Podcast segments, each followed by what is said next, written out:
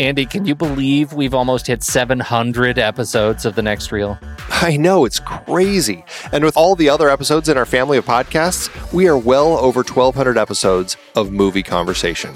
It's really pretty amazing that we've gotten to have these in depth movie chats every week for over a decade now. And we couldn't have done it without our loyal community of film fans. Their support over the years has meant so much. For sure. That reminds me, we should give the merch store a shout out. Buying shirts from thenextreel.com slash merch is a great way listeners can continue to support the show. Plus, they get to sport our great designs. Absolutely. I think sometimes folks forget we have a variety of shirts, mugs, phone cases, and more available. In fact, a great place to start is with a shirt sporting the Next Reels logo. We also have that classic Fast Times Spicoli Surf School tee or the weirdly popular Rusty's European Tour shirt. The one from National Lampoon's European Vacation. Why is that so popular?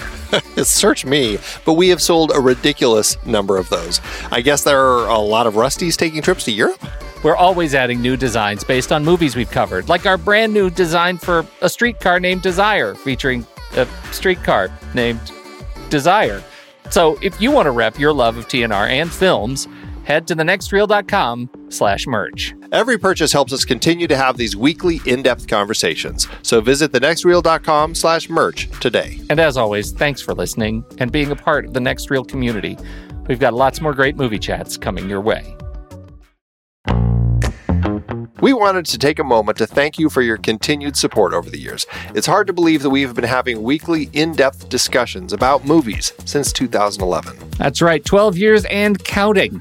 Producing this show is a labor of love for us, but it does require a lot of time and effort each week. If you enjoy our podcast and would love to help keep it going, there are some easy ways you can show your support. One is by using our originals page to shop for the original source material that movies we've discussed were based on. That's right. In season one alone, we covered 13 films adapted from books or plays, from Charlie Kaufman's adaptation to David Fincher adaptations like Fight Club. In season two, we covered even more, like Powell and Pressburger's The Red Shoes and The African Queen from our series about legendary cinematographer Jack Cardiff. We can't forget about the four Jason Bourne movies we talked about. Love those movies. Well, the original trilogy at least. for our Richard D. Zanuck series, we did Jaws, Rush, Big Fish, and more. And for our horror series, we talked about John Carpenter's The Thing, which was adapted from Who Goes There? We did our first great car chase series with movies like Bullitt, The French Connection, and Drive. And for the holidays, we did Preston Sturges's Christmas in July. We had a great John Huston series with adaptations like The Maltese Falcon and The Treasure of the Sierra Madre. And for our baseball series, Moneyball with Brad Pitt. Have I told you lately how much I love that movie? Uh, yeah, I think you have. Plus, our Magician series and Heist film series had adaptations as well tons of page to screen gems. Listeners can find the details and links to the original material at thenextreel.com slash originals. Every book, play, or movie you buy through our links helps support the show, and it's no extra cost to you. So dive in and get your next read today. TheNextReel.com slash originals has all the films adapted from other sources that not only we have covered, but all of the shows on the Next Reel family of podcasts. Check it out and get reading. Support the show and build your reading list. It's a win-win. Head to thenextreel.com slash originals.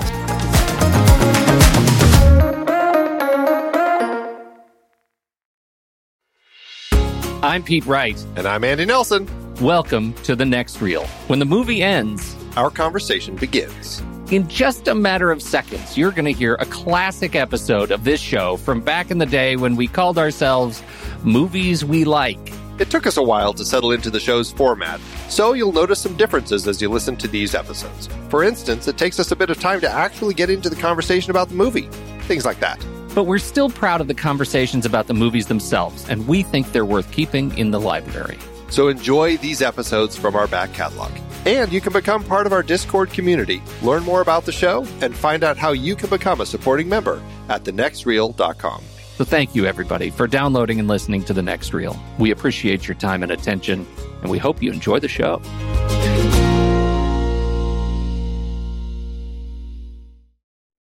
Oh, how do I sound? No, I pressed the button actually, just then, and uh, now you did that O thing. Oh, sorry. Uh, no, I, I actually was hadn't really adjusted my microphone, but as long as you think I sound good, then I will. I'm good. No, you sound great. You sound great. okay to Yeah, go. You sound terrific. I'm okay to go. Just like um, Jodie Foster in Contact. Okay to go. I loved I loved that movie. I also think that, That may have been Matthew. McConaughey's uh, best film. I don't think he's done anything better since. I wanted to be a reverend. I wanted to be a priest when I saw that movie because of him. There's always Magic Mike. which which shows which shows the depth of my uh, devotion to the cloth. if I can be swayed by the coolness of Matthew McConaughey in Contact, you could tell it was a little bit fleeting dalliance with uh, spirituality, but that that was it. no, you should do it. You should do it. You think I should? You, You should should. start the religion of Matthew McConaughey. Because Jedi was taken, and That's right. Vulcan actually is All a you race. need is bongo drums and, and drums and some weed. Yeah. And go sit on the beach. You're good. Um, okay, so we got a couple of things to talk about. I have no trailers to talk about. I'm not bringing any trailers to the table tonight, but I do want to bring one movie that I think you know what I'm talking about. I have caught up on it. I know we need to talk about it just briefly, and then we can move on. Can we do it? Do you have I any did- trailers? I didn't know it first, and then you said that, and I yeah, yes, we should. Do you have trailers to talk about? Should we talk about them quickly? I have probably oh. haven't seen them, but No. go ahead. No. Spider Man, The Amazing, the Amazing Spider- Spider Man. Yeah. Okay. which So- lives up to its name. Wow. Wow. I was really taken by surprise in this movie. And there are people who were apparently uh, surprised in the negative way. I and I am surprised by that. Yeah. I was I was uh, uh I really like this movie. And now that I've had some time to to kind of decompress uh, uh, over it, I I feel like I know why now. Uh after a couple of days. Um but I I really want to hear your your perspective on this movie. What do you what do you think? I I really really enjoyed it. I mean, I I I was I can't remember if we've talked about it, but I, I wasn't that thrilled about the fact that they were rebooting Spider-Man already. I mean, I'm a huge Spider-Man fan. I really enjoyed all of the well, the first two of the Sam Raimi movies, and I just pretend the third one doesn't exist. Um, Which is not entirely fair. But go It's- ahead. it's not fair, but that's the that's the way it's going to be. Okay, I know it exists, but I just don't like it. How's that? Is I that that's better? marginally better, but not really. I mean, you your It's phone, your phone, your film. phone, I it, really it's not think it's a terrible. terrible film. It's not a terrible. Oh, go on. Anyway, I really enjoyed the first two Spider-Man movies. I really enjoyed everything about them. I thought they did a great job, made a lot of smart decisions, and I think it worked really, really well. When I found out that they were rebooting Spider-Man, and not not just like you know doing more of the franchise, i.e., just another Spider-Man tale, but an actual reboot An origin, the origin story, a yeah, new whole origin, story. all over again within you know less than a decade from when the trilogy ended. In fact, I think a a decade from when the first of the trilogy actually came out. It just seems silly. I'm like, seriously, we all know the story.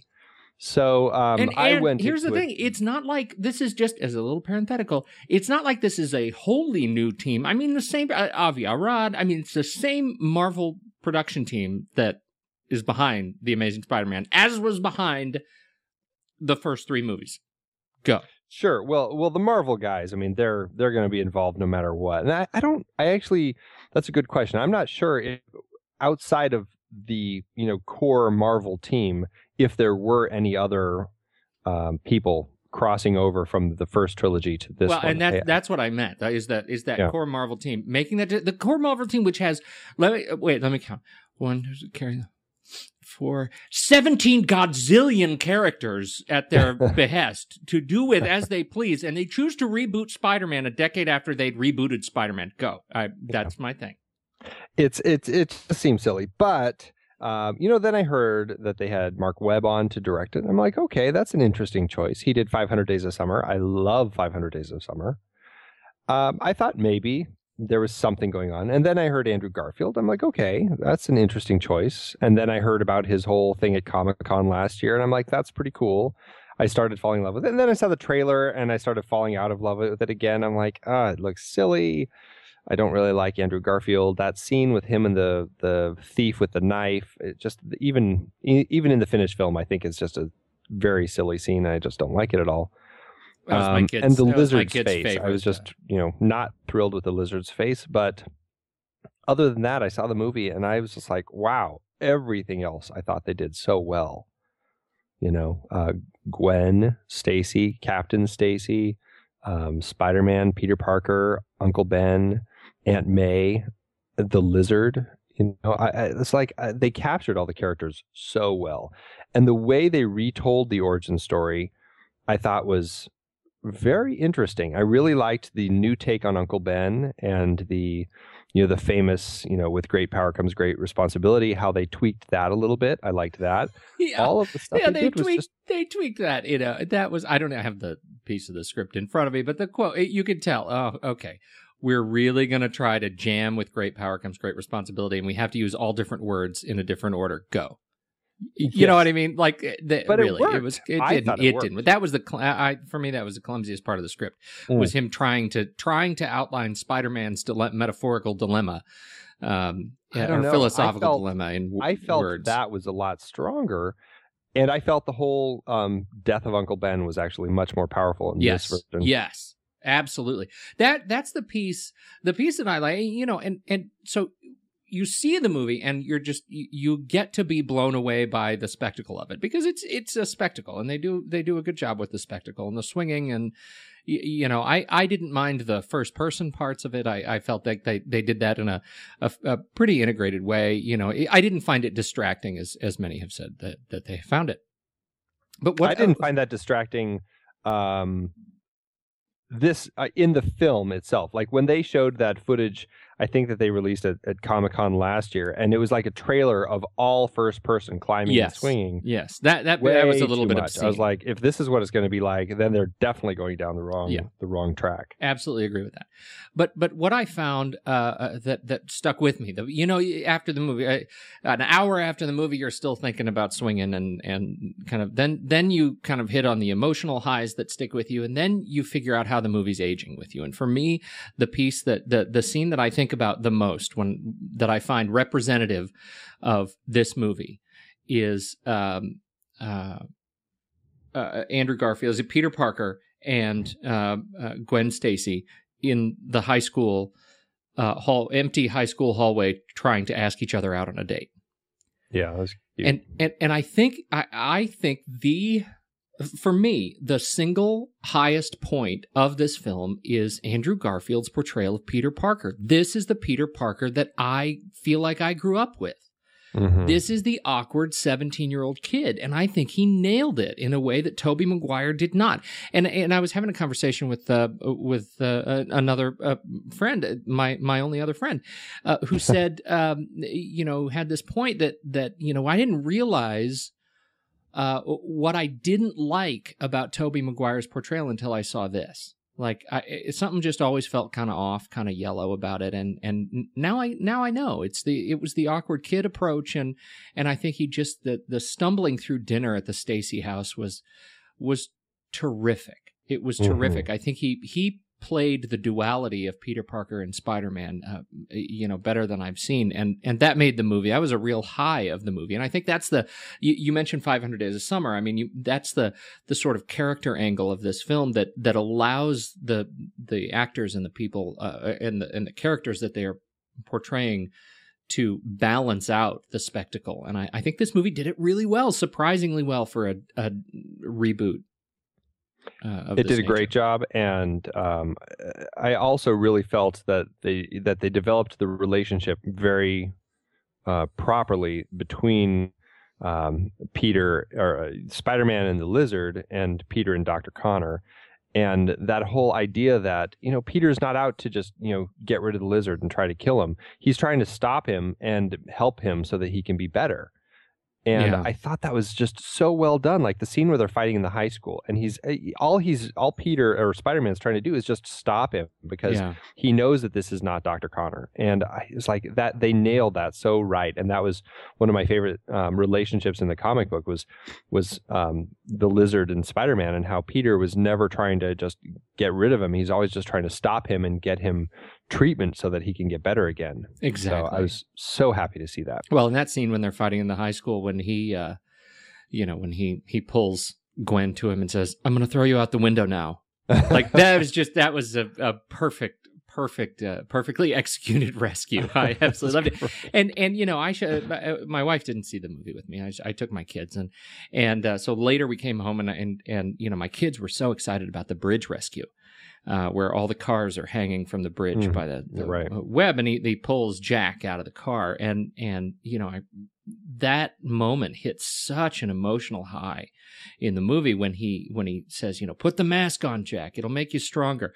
Like that I'm watching my wife who is typically not a fan of these movies and she had goosebumps. I mean she was just really moved by that and I think that really you know sets the sets the bar for for where they go with these next films. It'll be really interesting to see how they uh you know how they make the the leap across the the sequel transom Yeah, I, and I'm very curious to see what they do with it because the ending, the little you know tease at the end, left me. Yeah. who was that um, was that uh, Norman questions as to who who are they bringing into the next one. So they they have to it, it seems i don't know i mean they, how do you how do you make a spider-man movie and not fully introduce norman osborn in some capacity I don't see. I my theory. There's the fantastic uh, Spider-Man series out there uh, that involved Lizard. It involved um, uh, Kraven the Hunter, and Yeah, it involved yeah. Vermin. And Vermin is kind of um, you know a in in kind of the way that lizard is kind of half man half lizard vermin is kind of half man half rat and he lives in the sewers and uh, i got a hint from that end that maybe that's vermin and maybe what they're doing is they're making vermin actually um, peter parker's father he had done some experimentation with rats and trying to kind of do that mix and he became vermin and is now living in the sewers and he's now you know coming in you know mental flashes to Dr. Connor while he's in prison and maybe they're going to introduce that story with Kraven the Hunter. That Oh, would that's be really awesome. interesting. My favorite Spider-Man story ever. So uh, I don't know if they're going to, but I am. Who knows? Uh, Ye- It, it was it was a strange little tease, and it's hard to tell really what's going on. You know, it, it's interesting. Uh, the it, the one other other point on on uh, what they are taking from.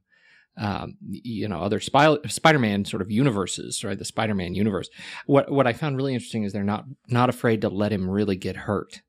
Uh, I don't think in the first in in the in the recent trilogy did we see him get shot. Did we see Spider-Man actually ever get shot? I don't think he got shot, but he sure got hurt a lot. He got beat up, but he he didn't quite get well. Okay, wait a minute. There was that there was that bit uh, at the end of. Um, I guess he always gets his mask ripped, so he only has like one eye showing, and uh, that, yeah, they his did rip mask the always mask. gets halfway torn off, so I just- you can know, tell that it's Toby Yeah, there's always under there, something. I guess. I it just felt like they weren't afraid to to really uh, to to knock him around, and and I loved. I, I actually I thought I was going to you know really resent the fact that his ma- he was always taking his mask off, and and but I think it actually played really well. You know, I I I think they got you know seeing him get shot uh, is a is a different um you know it, it it's a different feeling than comic violence. You know. Yeah. Uh, and and so it leads me to to sort of what they're doing with the ultimate uh, uh, ultimate comic Spider-Man, right? And, and and the fact that Peter Parker is dead in one in in this uh, storyline and and replaced by you know Miles Morales, this a whole new uh, Spider-Man kid, and and so you know I, I there's just so much story to go from. And I think that's that's one of those sort of the more we're going to take for granted the fact that there's a there's a kid who climbs on walls and we're going to Mhm. take really we're going to dismiss the storylines where there's the island of, of spider people and and you know then we're uh, but but we are going to introduce this sense of of reality that here's a kid who can who can get hurt and that changes the that changes the dramatic uh, potential of the story and i think it's really interesting Yeah. um so uh, now I well, do. I great movie. I'm curious to see uh, where they go from here. Well, I'm very excited. Now we have I, I have some some uh, uh, housekeeping. Uh, it's a- Hmm. I have a segue to housekeeping. Fantastic. Put your uh, apron on. The first, my apron's already on. Oh, oh, sorry, sorry. Just my I should my have known. What was I thinking? just my ap- your apron's apron and on. a smile.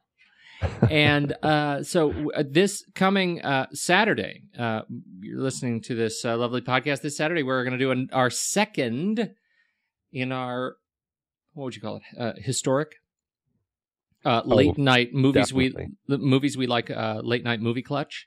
Uh, on Google Plus on our Google Hangout, and uh, so we'll be posting that and embedding that video on our on our webpage at uh, rashpixel.tv slash MWL. And we will also uh, post that on our uh, on the, obviously it'll be on our YouTube page and on our Google Plus uh, page if you are a Google Plus user, and it will be on our Facebook page. And i i that's the second bit of housekeeping. We have updated uh, our Facebook. It formerly you could go to uh, the Rash Pixel page and get updates about movies we like, but we have so many playable movies we like uh, shows now that we went ahead and launched our very own movies we like uh, Facebook page. So facebook.com slash movies we like, and you will get to the sh- the podcast page for this show. So if you if you aren't interested in organizing or uh, project management or uh, dare I say marketing, uh, you can just like that page and get only updates to m- the movie show, and we invite you to do that. Um, Fantastic. and speaking of the Hangout, we do have, let's see, confirmed. We've got our friend uh, uh, Mike Evans. Uh, we've got our friend um, S- uh, Steve Sarmento is going to be joining us. Oh, A- good. And we have our our uh, our dear friend Chad Stoops, who says he's actually uh, germane to our topic that night. He is going to wear his pissed off Robin costume.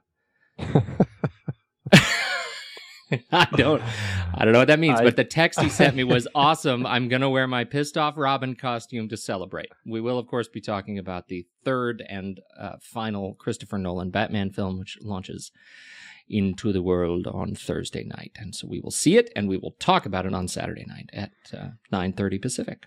Or 9, eh, maybe 8.30. What did I say? 8 or 9? Well, watch the pages. You'll have the update. Eight thirty. 8:30? I think what we 8:30 talked about, Pacific. but yeah, watch the pages. That's it. That's a story. Do I have anything? Did I miss anything? Uh, do we need to? Are we talking about where they find us now? or Are we doing that later? Oh God! Well, I think I, I think we covered it right. Where they can, we, except for you, Smart Radio, and Ex- I, I don't know. for you. I get lost in all of that. Well, go ahead and do your thing. Uh, people can find me at sodacreekfilm.com or on Twitter at Soda Creek Film and Facebook Excellent. Soda Creek Film and of course Rash Pixel. Which is excellent. And uh, so, yeah, rashpixel.tv for the show uh, slash MWL. You can subscribe to the show on iTunes. We definitely appreciate it when you do that. And leave us comments and, and uh, give us ratings because that helps other people find us uh, and um, it, it makes, makes things more better. Believe that or not. Um, uh, let's see. Uh, we also have completed the move to SoundCloud, and so if you're a SoundCloud user, you can go uh, follow the set. Uh, just look for Rash Pixel or search for movies we like. You can find it. All of the players on Facebook and everywhere around are the SoundCloud players, and so you can leave comments right in the stream. And sh- please do that if you, when you are screaming. Probably at me, you can leave a comment as such and just say, you know, ah, ah, see what you can do to make a good scream when you when you find things are insane. You know, I that's that, as as I'm sure that our friend Mike Evans is right now cataloging his list of hates, and he will begin uh begin talking about them on Saturday But- night. And I hope he will. Steve Sarmento, please finish your yard work before you come back in to do SoundCloud right, and scream. S- at us. SoundCloud will will uh will will hurt you. So that's uh that's where we are. Uh, we're we're pretty much everywhere. So you can wherever finer podcasts are cataloged, and Mhm. and that's it. So tonight, what what are we talking about tonight, Andy? Tonight is our uh, our build up to the Bourne Legacy, which opens in a, a few weeks. Tonight we're going to start the Bourne series with the Bourne Identity from 2002, Doug Liman's film. Oh, I love this movie. I really, I really do. Uh, and and you know, okay, so I don't know where to start. The this you sent some links and and uh on Chaos uh Cinema. Chaos Cinema, Chaos which Cinema. we can start talking about tonight. I, It- I it- think that's definitely stuff that that is going to be play in big in the Bourne uh, trilogy. It's definitely going to play in a lot with the next two, the Bourne Supremacy and the Bourne Bourne Ultimatum. Um, I think it's important to discuss, though, this chaos cinema theory that uh, has kind of cropped up um, in the nature of the difference between this first one and then the next two. Yeah, I, well, and that's that's what I was going to say. I think this is um, the the whole theory of chaos cinema sort of plays in in with this movie, and at this point in in filmmaking, uh, kind of filmmaking history, what was going on in the transition to you know making the transition to more seamless digital tools, uh, I I think really kind of kind of makes that uh, an interesting conversation to have. Um, so uh, we definitely have to talk about that. Uh, first, okay. So first of all, let's talk about let's talk about what this movie is. It's based on the book. The original as was the book, the the Bourne Identity by Robert Ludlum, which is uh, yeah. And I didn't realize this. Robert Ludlum didn't start writing novels until he was forty years old. Did you know that? This puts a lot of weight on forty, doesn't it, for you? it does. I'm like, wow, I better get my first novel uh, you know, the idea put together so I can start crack, cranking it out when I hit 40. Because this guy wrote a ton of books. Like he wrote a lot of books, I think, right? He wrote, he wrote uh, 21 books um, officially that are uh, published around the world, um, starting from 71. That was his first book. His last book uh, was published in his lifetime, is published in the year 2000. And then, of course, now the name Robert Ludlum has basically been trademarked, and there have been quite a number of books that have been pub- published posthumously under the trademarked name Robert Ludlum, although, you know, by a variety of authors. Yeah. People well, just love his uh, type of books, though. And he started at 40. Yeah, I know. I know. It's, it's, it's an amazing, I guess you could call it a second career. He actually started as an actor and worked in New York as a he tried kind of opening up his own little theater and uh, it, he was really struggling and he had a wife and kids and and he talked to um, his buddy James Karen who's a, a fantastic actor um, and uh, a great guy and he told him he's just like I can't do it I can't keep this going I just don't know what I'm going to do I'm there's no way I can um, keep going living like this because I got to support my family. And uh, that was the last James Karen heard of him for a number of years. And then he wa- was walking around in a bookstore and he saw him sitting there signing books for his first novel. And, uh, you know, he really kind of just decided to make a complete 180 in his life and, and made a huge career out of writing books. It's, it's an amazing uh, second career for this man. Well, it, it, it he has um, he really defined a a a, a, a contemporary uh, espionage genre. Uh, sort of political thriller. Uh, he he, you know, he's obviously the sort of owns the genre. He definitely and, does. Uh, you know, I so many of his books are, you know, I just they're they're classics from high school and and college. Uh, you know, they they really sort of. I, I remember where I was when I was reading you know specific points in his books, and and and the Bourne Identity is is uh, you know one of those legendary uh, characters, uh, Jason Bourne, and and it's it's one that is is fascinating for you know I think given the the wild escapades that this this character sort of uh, gets himself into um, watching and and reading along and and I think you know to this discussion watching Matt Damon play this character uh, watching him regain his life with each of these sort of episodes, each of these adventures, and each of these, you know, whether it's a fight or some dis- new discovery, watching him regain this piece of his memory, it, it makes this character really human and approachable, and and I think uh, that's what that's one of the things for me that makes this movie so um, so compelling to watch is that it it really is a, a very simple story uh, and and a very simple man uh, in a very complex situation. Yeah, it, he really is, and it's it is very interesting to watch uh, Matt Damon as Jason Bourne go through this movie. You can tell that it's just, you know, he's got retrograde amnesia, and he's he really is just searching for for clues, trying to figure anything out. And as he starts gaining knowledge of things that just is, are so strange to him, like why can I why do I have these strange fighting skills? Why do I why am I paying attention to all the exits in this restaurant? Why do I know all the license plate numbers from the car and I can tell who's going to be good in a fight in this place?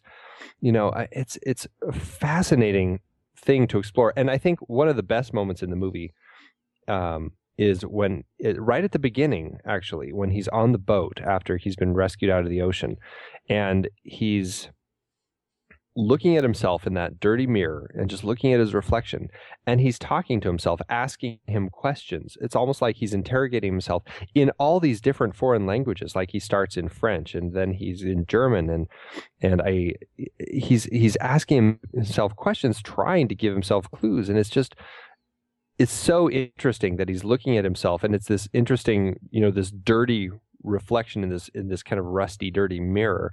And so the image itself is kind of like just this faded unclear image of this man who is talking in all these languages and has no idea who he is. It's really really interesting. It is interesting and i think it's it's one of the things that makes the the travel scape of this film work so well and and the way the, the the movie is filmed when you see you know this kind of montage I, I, I look at him uh, you know making the transition into paris and and suddenly this character jason bourne and matt damon you know as they're waiting on the stairs uh, you know or waiting at the front door and they're ringing the bell and he's he he looks totally out of place mm-hmm. and uh and and he feel it feels like this giant hole in the middle of the of the film you know in the middle of the frame is is this guy who's like a giant sore thumb. And then the the uh you know the the woman of the house opens the door and she says she has that look of familiarity and all of the sudden kind of magically all of the puzzle pieces of the frame come together and he totally belongs as he starts speaking french and he just sort of melds into the frame and and and I find every transition every every sort of bit that he learns was just expertly written into this into this um, into the frame and and uh, uh, it it makes his discovery of his own identity that much more uh, powerful. Um, now, the the um, uh, Liman and I, I think we, let's let's step back a little bit and talk about how this movie ended up getting made because I think it's interesting. He really, when you compare the the Bourne Identity to uh, book to the movie, they they tossed out um, just about all of it. Uh, yeah, it's it's really interesting when you read the synopsis of the story. It starts off kind of similar, and A- then amnesiac like guy got shot. Turn. Yeah, completely different.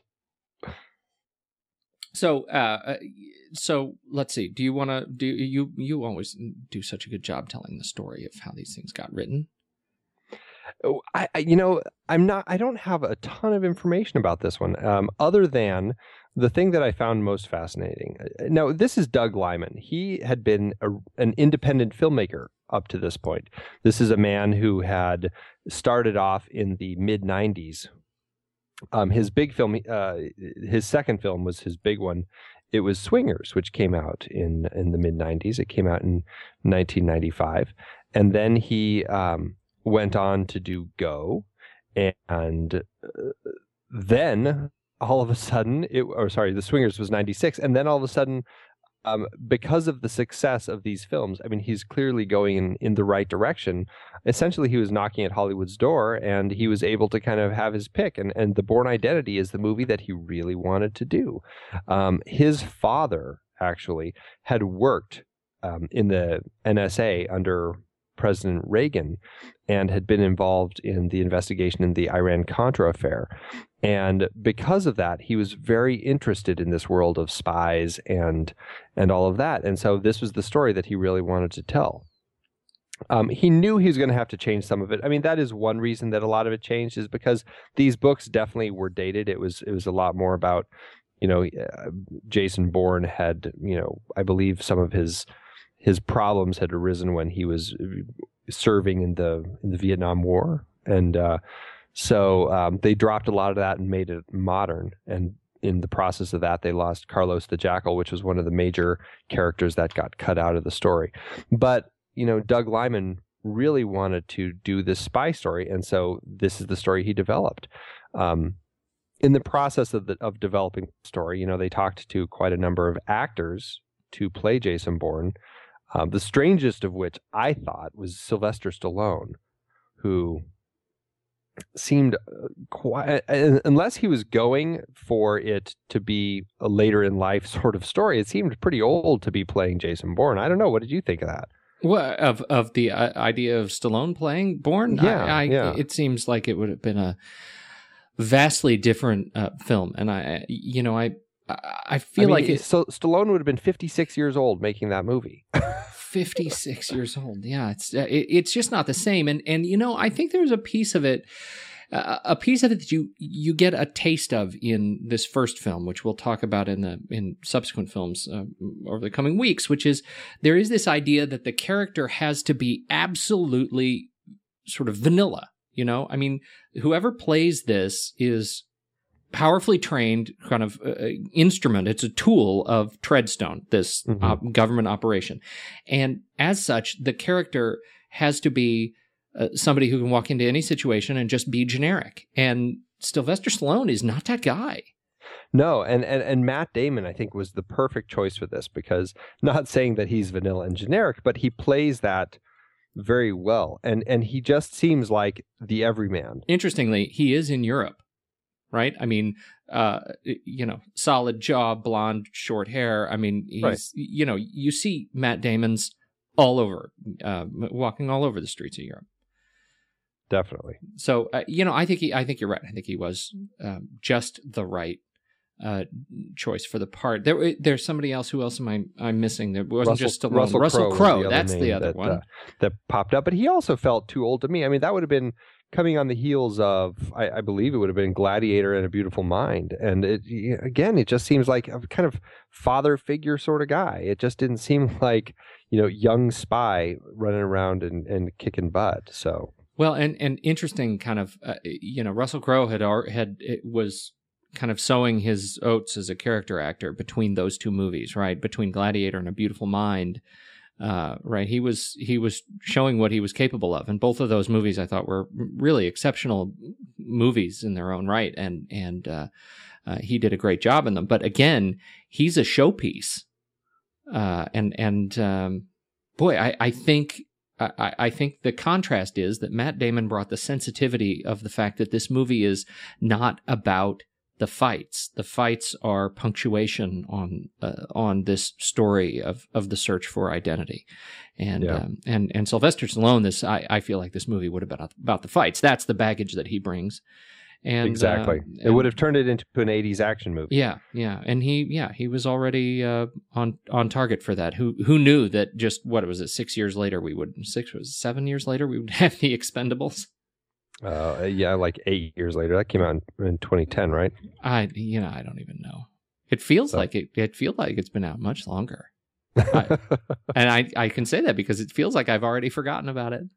Uh, they- you only say that because the next one's coming out soon. So okay, um, so Matt Damon uh, ended up uh, bringing, I think that that that sensibility to the film, and I think uh, uh, where do you what do you think about uh, Frank, Franka Franka Potente? I, um, you know, like the the few Americans who saw Run Lola Run in uh, theaters when it came out in '99, completely fell in love with her. I was just totally taken with her. She was so great in Run Lola Run. Oh, she was Just terrific. such a just a stellar movie, just nonstop adrenaline uh, sort of movie, and I just loved it. This Nonstop, over and cra- over again. Crazy German film that is like the same story told in three different ways, as if you have, you know, three different possibilities, almost like a, a video game, starting again and, and taking a different path. You know, it was just a fascinating movie. I loved it. You can so you I can was always tell. So that- excited when I saw her in this. You can So always tell cinema hipsters because um, they either, uh, if they're women, you, you know, you don't need to know much about them, but they show up at a party and they have bright red hair. You know they're cinema hipsters, That's right. right? That's definitely Uh, right. The, the characteristic you know, Lola hair. And I'm a little sad that she just hasn't been in as much as I feel that she should have been after after breaking out and Run Lola Run. And you know, I guess that's some something that happens with foreign actresses when they break into American cinema. They can either kind of have their one or two movies and then kind of disappear, kind of like Audrey Tautou from Amelie. Who, yeah, there's another one who's just gone missing. Well, yeah, and then uh, and Franka Potente. I mean, she did the first two Bourne movies, and and she did a few other ones. Um, she did Blow, and uh, she's definitely been in quite a bit. She's been she was in The Shield. You know, she was uh, a lot yeah, she of was, TV. She just- did House and Psych, and uh, Yeah, right. she's done some British stuff. I, yeah, but I, I would love to see her in more stuff. She just she deserves it. hmm Truly. So Uh, Uh, so yeah. sh- yeah, she's fantastic, and um, and uh, you know, I think that that it it makes for a, an interesting relationship between the two of them. I think she, they, you know, this sort of uh, fish out of water kind of relationship. We're gonna, you know, all of a sudden you're paying me twenty grand to be a, a driver. Uh, Well, and- the thing that I found most interesting about this film is this film came out the same year as I think one of the worst James Bond movies, Die Another Day. Um, I mean, it, it's it's uh, it was just not a great film, and uh, the the whole um, notion of what James Bond was, you know, this this suave guy who would get into these just elaborate fight sequences, you know, all over the world, just have all these gorgeous women whenever he wanted. It it almost was becoming just so over the top and ridiculous, you know. By the uh, unfortunately for Pierce Brosnan, I think he took the brunt of all the bad James Bond movies. Um, I mean, he's got Goldeneye, I guess, but most of the rest of you them know what? aren't that good. You know what? Goldeneye. Okay, fine, but yeah, the video game for Super NES of Goldeneye was actually far more memorable than the movie. but but this came out the same year as I, I think the the worst of them all, which is just Die Another Day, and it's I think it went to show that people were tired of that sort of James Bond movie. People were done seeing, you know, I mean the fight scenes are great, the action stuff's great, but they wanted more story to it. They wanted an actual relationship between the the hero of your story and the woman in the story and they they wanted to see a story that actually you know had some meat to it not just this story that kind of pandered to you just so you could kind of jump from action scene to action scene. Um, and i think it was it's interesting that after this movie and die another day both came out that same year they switched james bond um, actors and the next one that came out was 2006 um, uh, the uh, with uh, Daniel, Craig. Craig, Yeah. and Casino Royale was it was one of the best James Bonds. It's Well- like they took a lot of lessons from the way they were doing the Bourne series because I feel that the relationship between Jason and Marie is just so heartfelt all the way through. Marie is never treated like just a a woman that that is dragged along with Jason Bourne's uh, escapades. She was always treated as a real character, someone that we really got attached to. We saw her dealing with real emotions. Like I think her, the way that she plays the scene when um, the first assassin um, crashes into Jason's um, former the apartment Paris apartment. and and they have that huge fight and she's just completely she's i mean literally going into shock. I mean this guy just like threw himself out the window at the end of the fight and you know she's completely in shock and it's everything was just done so realistically and it was i, I think america and and the world was just felt uh, you know was able to take a, a a deep breath and go oh finally something that feels a little more realistic. Yeah, you know, I think uh, I think that that's a an interesting point, and it's something that that I I feel like if you look at, at the films of the time, this movie was um, was sort of a harbinger of of so many things to come. You know, I mean, it showed not only was America uh, or the world, I should say, ready for a new kind of action hero. Right, we Yeah. we had grown tired of the Pierce Brosnan style of James Bond, and I, you know, I I would say, you know, had you had you released like a Never Say Never Again, you know, they they don't a, a sort of a forked reboot of James Bond with Sean Connery, uh, to to attempt to you know when they did that, it was an attempt to see you know what is what are we ready for in in this character? Can we do things a little bit differently? I think I, I don't think a, a anybody, any of the historical sort of James Bonds uh, would have been able to pull off a Die Another Day. It, it- you know, we were ready for something really wholly different in our in our action hero, and and I think what Jason Bourne delivered is this uh, is this more sort of human, gritty, um, and and downright sort of puzzled. Uh, action hero uh, that that still showed a lot of strength and respect and uh, toward uh, like you said strength and respect toward women. I, I think that relationship piece is really important. The fact that he gives her an, an untold number of opportunities to get out and and solutions to to separate herself. And and yet she is you know she sees the reality of the situation which is you know she's stuck She's Yeah. stuck because of choices she made before, not because she was forced into it, but before, because she said yes to the money. And now she has to see it through. And I, I think it, it allows her to find her strength. Um, again, in a way that the that that that that highlights the the sort of specialness of that relationship, the uniqueness of that relationship that we don't get no matter uh, how uh, uh, no matter what we think of Halle Berry uh, emerging from the ocean. true, true, true. Uh, it, it- it's just it's also nice, and actually, speaking to that, it is nice how, at the same time, he does finally find a way to get her out of his life so that he can go on and finish this story. You know, he Mhm, gets mhm. he after the farmhouse sequence, he gets her out. She she leaves with her friend, and he tells um he tells what's his name Ward Abbott that you know I killed her. I, she was slowing me down, Right. and it, it's a great it's a great way to. I mean, it's it's kind of a, a sad way where essentially he's having to say goodbye to the one person who really um, he was finally able to connect to. It's his only friend, like he said. But but you know what was so great about that is that the the the exit uh, of uh, Marie's exit was such a way that she was taking responsibility for for something, right? It wasn't Mhm. that he was just ditching her. It was that right, right. she had to go with him to get the the the you know her ex boyfriend or whatever uh, out of the picture. Like that was a that was an exit of responsibility, and I think integrity in the in sort of the the drama of it. It could have been that he could have just shoveled her off and left her on a street corner. It could have been something with with no respect, and I think I think the we learn a lot about both characters that she's willing to take responsibility to get these other people out of this picture and he's willing to and, and jason is willing to let her go Yeah.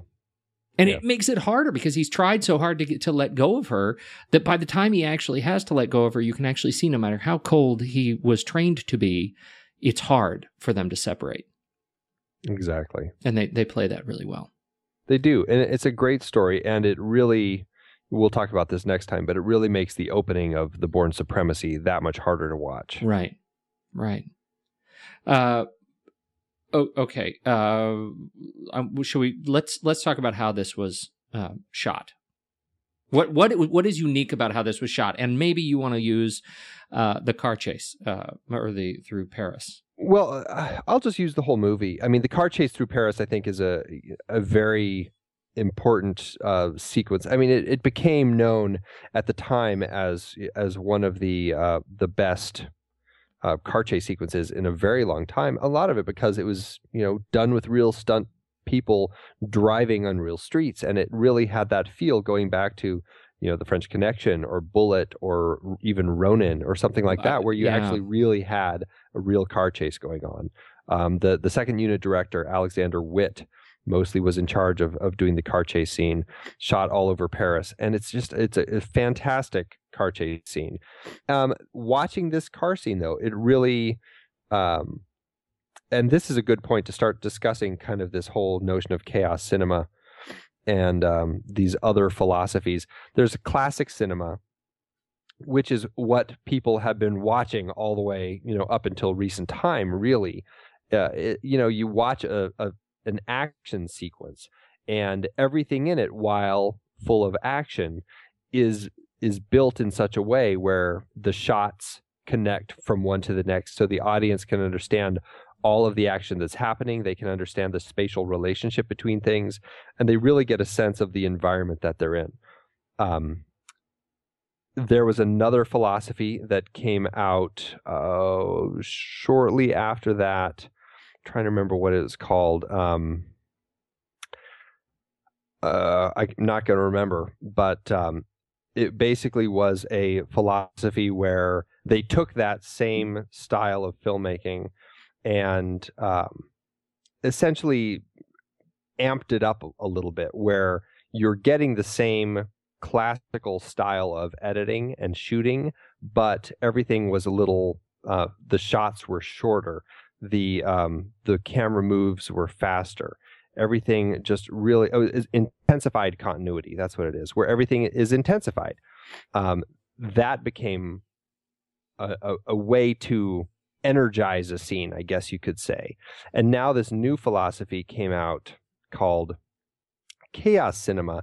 Uh, there's a great set of three videos that um, that were uh, this guy made, and I'm going to pull up the videos right now because I can't remember his name. Um, Matthias um, yeah, Matthias uh, Stork Stork.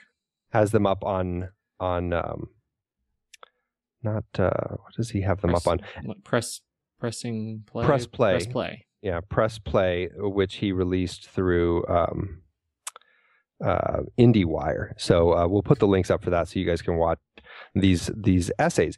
Now, a lot of people there it created quite a controversy when he released these uh, video essays about chaos cinema back in, uh, I believe it was in uh, 2011.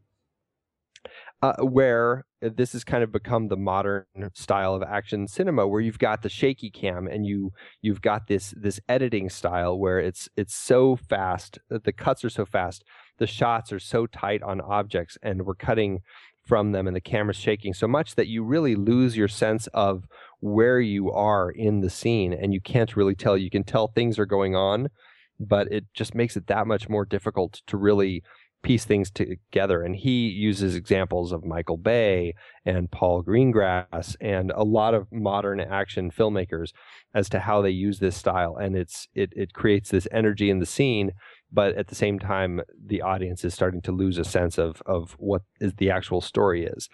Um, this film, The Bourne Identity, is not so much in the vein of the chaos cinema style of filmmaking much more uh, I, you know as i watched it again and i really looked at the fight scene in fact mike evans and i sat down and watched um, the the uh, paris apartment fight scene and then compared that with the um, the uh, apartment scene in berlin i believe Mhm. in the bourne supremacy just to see the difference between the two. And it's i mean it is a big difference between doug liman's style of directing which is much more of a classic style while it still has some steady cam shaky cam sort of work in it.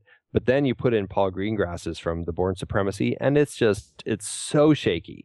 Now i personally don't have a real problem with that particularly on the small screen but i do remember when i watched the bourne supremacy in theaters i was a little um, seasick afterward but It's But- you know it's an interesting thing because it, you know you can see that the the transition from intensified continuity to Mhm. chaos cinema. What I, I guess you know is it is it safe to say that we've adopted the term, or should we still give credit to Matthias Stork? I- I think I- we should still give credit to Matthias Stork. It's it's only been his theory for like this past year, for six, and for, still- for eight months. yeah, and there's there's I mean quite a bit of internet controversy. Honestly, regardless of what people's thoughts are of whether it has a place in cinema or if it's if it's a bad move for cinema to be moving into or anything like that, I think that the, that the philosophy and the theory and the idea of it is still sound, and I still say, oh sure, why not call it chaos cinema? It works. It makes sense. I, I, I think it can be used effectively, and I think it can also be used poorly, just like classic cinema, just like intensified continuity. you Well, know? and, and that's why I think this movie is actually a really good example of of um, of the transition uh, uh, and and what intensified continuity really allows you to to to do uh, with with an action film. Uh, you don't actually lose your place in this movie, right? In in Bourne No. Identity, yeah, Yeah. I don't find in the in the fight, even in the the, the fight scene, which I I think um, the the fight scenes in this movie are are you know like we we talked about the transition from from Bond to the modern Bond era. This the the stunt fights in this film were absolutely um, terrific. I mean, they were exemplary, and uh, shooting those fight scenes, the the the sort of level of intimacy that you get, feeling like you are in the fight, like you really are, you are. You are in the fight when he is when when Jason Bourne is going at the the the guy with the with the big pen. Mhm. Uh, that I, I mean, that is an ex- cringe-inducing, painful kind of experience because it is so intimate. Uh, but that I think is a is a great example of that intensified continuity. It's not so. It it it, it still puts a level of um, of weight uh, of of uh, accountability on the actors being able to really perform this fight. Exactly. Right. And I think the transition, what, what, and, and my, you know, my argument really is I think what, what Matthias uh, actually hints at um, is is the fact that technology has really uh, been rather than sort of a cultural uh, uh, shift toward chaos cinema. It's the technology that has allowed us to experiment and get to the point where we have so much shaky cam because, you know, now we can do things with with our film that we've never been able to do thanks to this sort of nonlinear, uh, you know, editing. And if you watch the development of the nonlinear platform from, uh, you know, from Walter Murch in 1996 uh, you know, editing the English Patient on Avid to The Matrix to, uh, you know, um, the Coen brothers to Bond. Mm-hmm. Uh, y- you see, you know, as good as these platforms are getting, uh, the the pacing of the shots uh, is is uh, getting shorter and shorter and shorter. So yeah, and and it, you know, in fact, there's an interesting website which I just discovered called Cinemetrics. yeah, you actually totally get, you can, get uh, lost I mean, in it's, that. It's for real serious um, statistical film geeks, I guess. you can type in the name of a movie or a director or uh, you know a lot of different things, and it will pull it up, and you can look and see, like for example, the Bourne Identity. I can see what the average shot length is, and you know in here it says the average shot length in the Bourne Identity is 3.6 seconds compared with the Bourne Supremacy at 2.4 seconds and the Bourne Ultimatum at 2.8 seconds. Um, although somebody else has the Bourne Ultimatum here at 1.7 seconds. Whatever it is, you know, it's dramatically different from this film. they're definitely right, exactly, um, and a lot less shaky. So, uh, so it's it's very interesting to see how that develops and and what you know, I guess, you know, as we mature as film viewers and the filmmakers mature, what becomes um, effective use of these tools and what becomes kind of like sloppy or just improper uses of these tools. Because what we get with with Bourne Identity is, I think, a really smart use of the tools, and I, it'll be interesting to see because I haven't watched the other two movies in a couple of years, and, and it'll be interesting to see kind of how those have aged too. Um, but this one, you can see using quick cuts to increase the level of emotional intensity in the film, whether it's an action scene or a chase scene, whatever the case is, you use quick cuts to increase the emotional intensity of the film. And you use longer and slower cuts to, to, uh, you know, to evoke a different emotion. And, and, um, uh, and, and this movie is, is sort of paced that way. And when you look at cinemetrics, you can kind of see a very smooth curve oh, uh, scene by scene as that with the longer shots and the shorter shots. It's a, it's a, it ends up being kind of a lovely sine curve. And, mm-hmm. and I think this movie is, it, you feel that as you're, as you're watching the film, as opposed to, you know, I think when we look at, um, uh, you know, say Tony Scott, you know, look at, um, um, like Domino, I think, or Domino, yeah, is a great example of just insanity. Um, yeah, you know, and is that, you know, is that just another sign that in fact we are all uh, sort of meth addicts when it comes to cinema? And if we want to get excited about a movie, we can't do it in a movie that is paced historically. We now have to just turn everything up to 11 every sequence has to be turned up to 11 because we don't know how to how to feel anymore right you know i, I what that at, what that does then in 10 years time all of a sudden what we thought was 11 is now a 4 and we have to amp it up some more. Right. it's the it's the never ending cycle. There was a what was the there there are a couple of movies that and, and I know I'm getting totally off topic but there are a couple of movies that that um that stick out to me as as uh, seminal in this in in these transitions. And um, um the the first one was Ralph Fiennes. Uh, he did the one where you put the glasses on. What was that one called? Uh, Strange Days. Strange Days blew me away. That was such an uncomfortable film to watch. Um, and and then uh, you know the first movie that I uh, that I saw where I, there was actually a warning uh, walking in saying this film has been um, has been edited uh, and, and mastered extremely loud. don't bring hmm. children was Twister Oh yeah, right. I forgot about that little warning they had. right and and that was another one where you where you see that this you know here's a here is these two movies are movies that use you know in case of strange days use sort of visuals uh, and and Twister to use kind of the emotion that comes with with quick cutting audio and and incredibly you know sort of loud audio to um, to uh, to push the genre forward. And from that point, from each of those movies, you can see you can sort of trace the the the um, kind of the the the fruits of of those films, uh, you know, over the subsequent decades in terms of pacing and uh, and mixing. Yeah.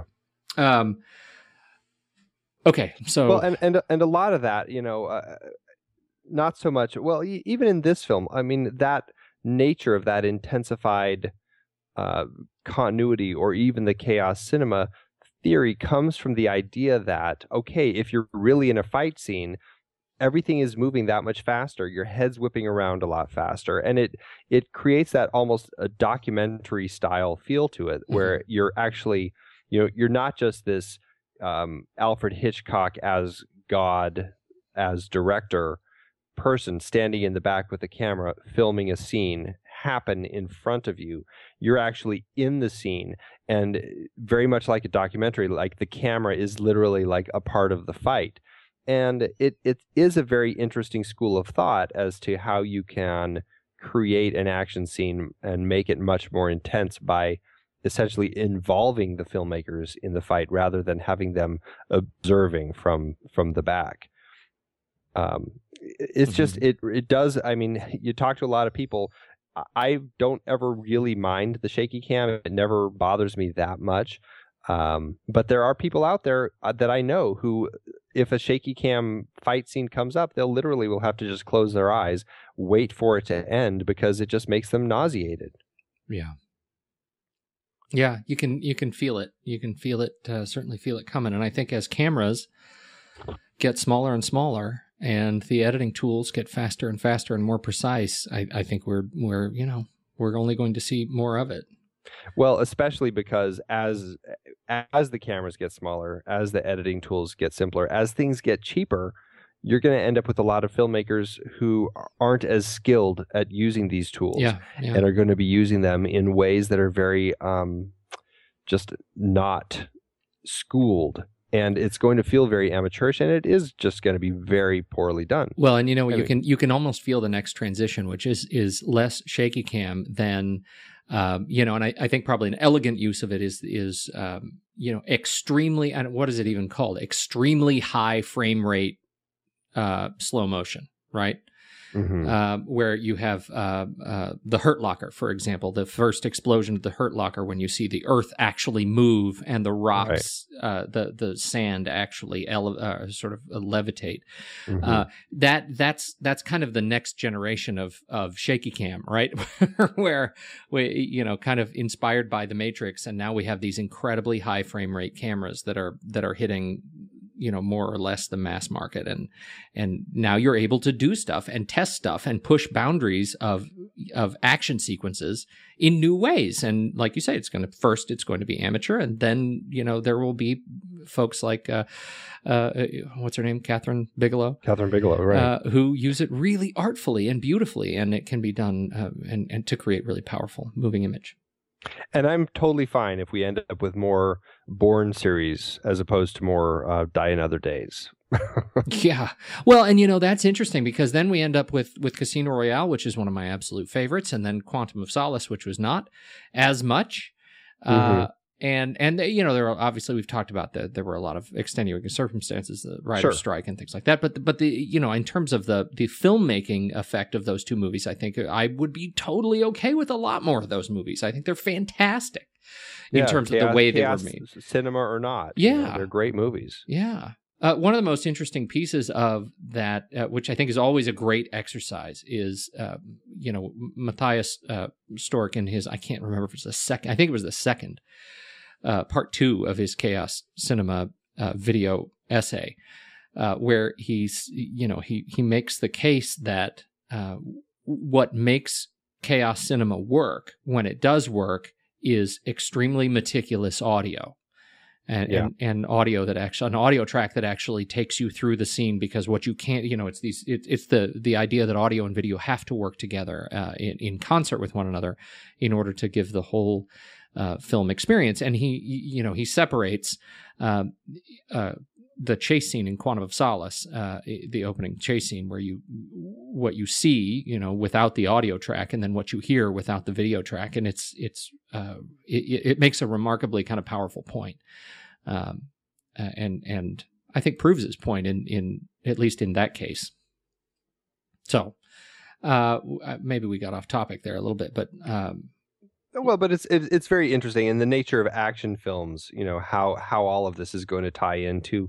I mean, I it's all going to come down to the the Doug Liman a little more. I'd say the the classical cinema style, maybe the intensified continuity style of action filmmaking versus the uh, chaos cinema style of action filmmaking, and it'll be interesting to see uh, how the future of action filmmaking goes from here. Yeah, you know, interesting to note. I I would uh, say the Amazing Spider-Man was more akin to Doug Liman than it was to, uh, you know, chaos. Uh, yeah, I would agree. I can't think of that many moments where it felt like we were using shaky cam. yeah, In, I mean, maybe by the nature of swinging on a web, we're you know yeah. kind of creating smoother shots. well, out, uh, yeah, I, you know, uh, yeah, I was about to make the case that when you're, you know, when you're using that sort of scale of of CG effects, uh, but then Michael Bay comes into play. Well, and, and and maybe Transformers 3D was a mess. into that. You know, I don't Yeah. know, but I can imagine shaky cam in 3D really probably would make a lot of people sick. Yeah, yeah. uh, okay, so let's uh, let's let's talk about the uh, performance of the movie, how it did. You know, I- I actually have a quote. The budget, um, sixty million. It did go over budget. Um, you know, this is something I guess we we can mention. It uh, there were a lot of problems in the production of this. Um, it it they went about eight million over budget. They were supposed to release it actually September in two thousand one. Not a, a great movie or a great month to release a movie like this. It ended up getting pushed back to the following summer due to reshoots, rewrites. Um, there were a lot of problems of Doug Liman and his independent style of filmmaking with the studio. They just didn't click very well. Um, and, uh, you know, there were some scenes that he and Matt Damon really wanted to be kept in, particularly the farmhouse scene, which I love. I guess it actually got rewritten quite a number of times um, because um, the studio wanted to just cut it out completely. They felt it slowed the movie down. Um, but then after September 11th, the studio felt um, strangely that you know a- lot of this action stuff we're never going to be like it's, it's strange listening to Frank Marshall talking about the the the nature of film after September 11th and he's just like you know we're never going to be able to show an explosion in a movie again. And the way that that incident affected the filmmaking community and and what they were thinking was going to be the way they could tell stories after this. They i mean they literally felt like we're not going to be able to show anything blow up. They had this whole new ending rewritten that they were going to do and they decided not to do it and they just kept it in the paris scene or in the the paris um, uh, treadstone building at the end of the film. And um but yeah because of september 11th they ended up uh, cr- you know rewriting a lot of the, uh, the different elements of the film trying to figure out different ways to make it. And uh, they wrote a whole new ending and a new beginning and um, ended up deciding to just cut them anyway because they didn't work out very well. It was this whole flashback scene where the movie actually was going to start with jason bourne in greece looking for marie. And then he has a spell you know he he has this spell and collapses. He essentially then flashes back to the entire rest of the movie and at the end he wakes up he's in a bed and um, ward played by uh, brian cox is standing over him essentially saying we want you back in the fold. Let us know when you're ready. We'll be waiting Mhm. essentially. And then he goes off and finds marie. Very strange um, open and close that you can watch on the dvd I, I don't think they worked at all and i'm very glad that they they did not include them Well, we should. I, I should say personally that I I don't feel like I have ever I you know in, in watching the movie again, I I remember being just shocked and awed by Jason Bourne's escape from Treadstone Yeah. in that final scene when Yeah. he pushes the body through the stairs and falls eight stories, Riding the it, body. riding the body down the the center column of the stairwell, and and shooting all the way down. Uh, that was that was awesome. Yeah, and then the nice little twist, which I, I- I mean, I I can't remember if I saw it coming when I first saw it, but the nice little twist that the CIA was not um, after this whole mess happened, they were not in fact anymore trying to kill Jason Bourne, but who they were actually killing at the end was Conklin. Right, Um, right. Wonderfully played. Wonder, wonderfully played. And we didn't talk about it at all. I mean, we've talked about Chris Cooper before, uh, but Yeah, adaptation. an adaptation. Fantastic actor. I mean, when does he do wrong? No, he really doesn't. And this is one of those movies where he he played. Uh, you know, he was a piece of the puzzle, and he didn't he he didn't overplay it. He didn't underplay it. He was the he you know he played uh, uh, he he was the foil that he needed to be in order for Jason to to tell his story. Yeah. he was great. Yeah. uh, was- the, I want to fantastic. I, you know, I, I we got to go to the Ebert. Uh, I, I just to to wrap up a little bit. I'm I'm interested in your take on this, uh, particularly the last line of his review. So I'm just going to read the paragraph. Uh, starts. I kind of enjoyed the Bourne Identity. I had to put my mind on hold, but I was able to. I'm less disturbed by action movies like this, which are frankly about nothing, than by action movies like Windtalkers, which pretend to be about something and then cop out. Doug Liman, the director of Bourne, directs the traffic well, gets a nice wintry look from his locations, absorbs us with the movie's spycraft, and uses Damon's ability to be focused and sincere. The movie is unnecessary, but not unskilled. Hmm. Yeah. Go ahead. Yeah, I mean th- that's like saying you know Die Hard is unnecessary. I mean you're right. I mean most movies are unnecessary, but I don't know. It's I don't really know where he's going with that. Uh, This is one of those where the sometimes the the Ebert lets me down. yeah, he's he does some strange reviews sometimes. I am not. Yeah, I, I mean, what kind of a I I kind of enjoyed the Bourne Identity. Yeah. Kinda. I was really I you know I just I found myself really moved by that last line. The movie was unnecessary but not unskilled. If it was in fact skilled, wasn't it at some level necessary? That's that's my that's my take.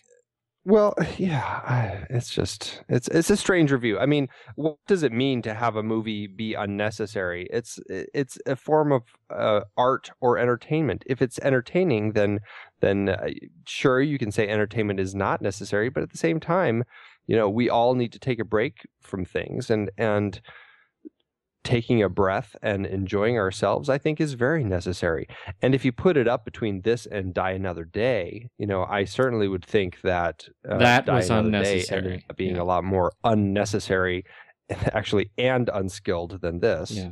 Well, this is, you know, the for me the bottom line this movie is it adds to the gestalt of the espionage thriller. It adds to the catalog to the canon and and does not detract from it. And I think in that in that way it it is a it, it really is a terrific film. Uh, it's artfully paced and uh, it, it doesn't oversell and and the tale of his rediscovery is humane and approachable and and um, it makes the action um, uh, that much more uh, um, uh, punctu- appropriate punctuation. just to throw it in there um, ebert actually gave um, die another day three stars just as he did the bourne identity. I find that a little strange. Although he does say die another day is still utterly absurd from one end to the other of course but in a slightly more understated way and so it goes bond after bond is the most durable series in movie history heads for the half century. There is no reason to believe this franchise will ever die. I suppose that is a blessing He But- also gave The Dictator three stars. Oh, and Abraham Lincoln Vampire Hunter. so anyway, Yeah. let's just close that All right. review up. So we're gonna pick up. Uh, we're gonna. Uh, do you do we have anything to add? Uh, uh, I don't want to cut you off. Uh, to Doug Oh, I, you know, I never finished the numbers. I Okay, started and yeah. then I went off. So it did well. It 60 million, 8 million over budget, but domestically it ended up making 121 million, internationally another almost 92 million. So worldwide about 213 million plus, you know, probably it's it's about 151 million just on the first initial home video release. So I mean, it definitely was uh, something that they decided was definitely going to be one of their uh, their tent poles and going to be one of their big series that franchises that they were going to turn out with this. So so that's um, uh, so those are the numbers. So uh, it was great seeing some of uh, my favorite TV people in this. Um, Walton Goggins from The Shield showed up as one of the techs working for Treadstone.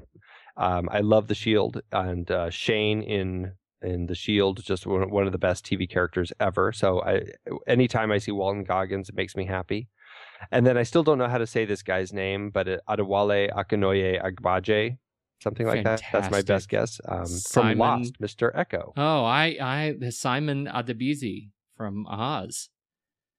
You didn't Uh, watch. You didn't watch Oz, huh? I didn't watch Oz, no, but uh, yeah, he was uh, he's Mr. in Eko, Lost. And uh, here he was playing Wombosi. So it was thrilling to see him, and of course the lovely Julia Stiles, who does manage to show up in all three films. So um, I, I think she's great. I don't think she works enough. I think she should start getting more roles, but I absolutely love her in the Bourne movies. Oh, she's so And- great. Yeah, she is great. And her character is a really interesting one and it'll be nice to talk about her over the next uh the next two films after this and how her role changes and becomes more predominant by the time we get to the end. You know, I, I want to add just my excitement about uh, Adewale Akinoye Agbaje. Mm. Uh, they there's rumor that he might play Black Panther. In Black Panther. Are you not Black up on the Black Panther? Uh, it's it's another Marvel guy. oh my goodness. He's one of the Avengers. Actually, in the in the comic lore, Eh, really? That's a along very with uh, interesting. along with oh, you know, we didn't even talk about uh, more gossip from Comic Con. Edgar Wright is doing Ant Man. I know, I know. I was like, when's he going to finish the the Three Flavors Cornetto trilogy? Well, I think that's first. I think Ant Man's first. You I think Ant-Man's Ant-Man's first? first? Okay. Well, I, I heard that they already have done some test footage for it. So Uh, well, I can't wait for either one of them. I do want them both to, to come. Uh, Here, okay, here. so I'm sorry, I just I completely sidetracked you on that, but I was very excited about. no, uh, that is the very prospect exciting. of a Black Panther and an Ant Man and the Three Flavors Cornetto wrap up and Julia Stiles. I'm excited about all the all of those things, all four of those things, Here, here. and of this movie. It was uh, this is a great movie uh, and uh, an awesome talk. So uh, you know, in wrap up, go see. It comes out. Uh, I I think in some parts of the world. Can you see it already? The Dark Knight Rises. Well, Uh, considering that this is released on Friday and it came out last night on Thursday, then yes, you should have. So you should have gone to see it already. Uh, and uh, uh, Dark Knight Rises in theaters now. Now wait a minute. Should people see it in 3D or is this a conversion or is it even not- related? There's no 3D. there is no 3D on this Nolan. I actually just read something today. Christopher Nolan, um, Roger Ebert posted on Facebook a quote from Christopher, Christopher Nolan saying, "I anyone I've talked to about 3D says that they don't like it, so he's decided he's not going to do any 3D movies." That's So, good. uh, I yeah. actually like that because it's just, ugh. you know, the big movies like this one I'm going to see in the theater anyway. I don't need to see. I get it. but this get one, this one is definitely one. I mean, they actually did shoot IMAX. good chunks of this with the actual IMAX cameras. So if you are able to go see it at an actual IMAX theater, do so. If you don't have that option, go to a Limax theater and see it there. And then if you don't have that option, just you know, you might as well just you know get a, a crummy pirated copy and just watch it that way because and sit alone in your house under a desk sit alone in the dark. pint of Bunny Tracks ice And- cream. yeah. so, uh, so the the IMAX thing, uh, the last one, I I I find myself really annoyed with IMAX because the last one was really annoying with IMAX because I hate the the switch. You know the switch. You think I- the I whole movie's in li- in IMAX. I don't even not. notice the switch though. You actually you notice kidding? the switch because it's it's invisible for me. Oh no, I totally see the switch because the screen size changes. The screen Well, changes. It does, but if you're into the story, you're not going to be noticing. I'm that. not that into the story. I'm never that into the story. It's like somebody comes in and puts glasses on with me Uh. and, and then takes them off again. And now, oh, now I can see the rest of the. Ah, forget it. All right. So go see it at your fancy IMAX. Go to a museum and see the Batman movie. there you go. All right. So we'll we'll see. Uh, all of you good people will be on Google Plus on Saturday night. Please join us for our late night movie clutch. Go uh, like the new friend uh, new page on Facebook and uh, uh, the movies we like page, and and uh, you can catch up on all of our old episodes and uh, you know find us on Twitter, all that good stuff. Thanks, Andy. Fantastic. We will uh, we'll be chatting soon Indeed. about the bat. I've been podcasting since 2006. In that time, I've tried countless hosting platforms, but in August 2022, we switched to Transistor to power all of our shows here at True Story FM, and it's been a game changer. I love the Transistor allows unlimited podcasts and storage without extra charges. We can publish so much content, and we do. If you want to start up a podcast, do yourself a favor and host your show on Transistor. With their one click publishing, you can get your new show onto all the major podcast directories effortlessly. And their website builder lets you quickly build custom sites for each show. The detailed analytics are invaluable too. You can access all kinds of listener data anytime. Oh, and the versatile players allow you to embed episodes anywhere to reach new listeners. Plus, the team behind Transistor is super responsive and keeps making the platform even better. After using countless hosting services over 15 plus years, Transistor has been hands down the best podcast partner for us. If you want a hosting platform to take all the worry out of getting your podcast out into the world, go to thenextreel.com slash transistor and check it out. Support our show and support your own show by going to thenextreel.com slash transistor. Start growing your podcast today.